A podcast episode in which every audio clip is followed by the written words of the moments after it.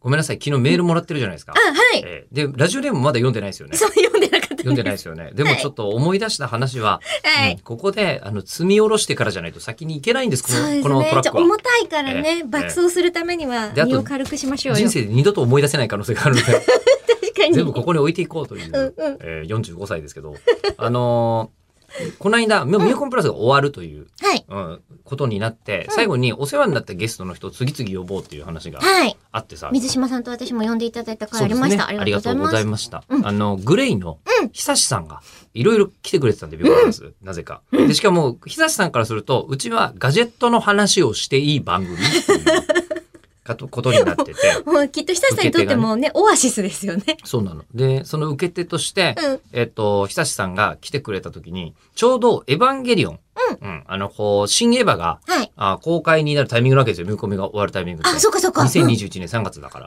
えーで、それでニッコニコしながら、あの、久しさんが持ってきたのが、えーダットだったんです。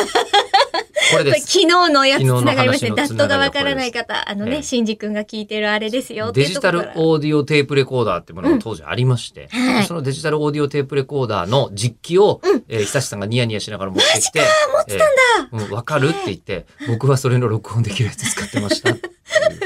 再生専用ですよ、あれ。久し、あのー、新宿が使ってるの。あ、そうですよね。そうなんです。あれ、録音できるバージョンもあって、いやええー、でかいあの機械しかなかったですもん、学校に。そうね、うん学校にあったのあ、はい、あの、放送部だったので。ああ、なるほど。ギリギリあるね。そういうとこだはっいたらね。。部費を貯めて買いました。あーあー。でも当時はレコーディングはダットでできて、で、しかも2010年代ぐらいまでうん、バックアップでは使ってたよね。ああ、ラ放ジオ送ス業タジ界オででもは。。使ってた、使ってたあ。そうなんだ。多分今でもまだギリあるかな。そうだよあねあ、。そうなんだ。うん。うんあの、いわゆる6ミリと言われるね、うんうんオープンは、我々が業編界集にしたてどまりし着たもん、オいたーのはプンリールで。オープンリールもやってたやってました。あはら、結構やってましたね。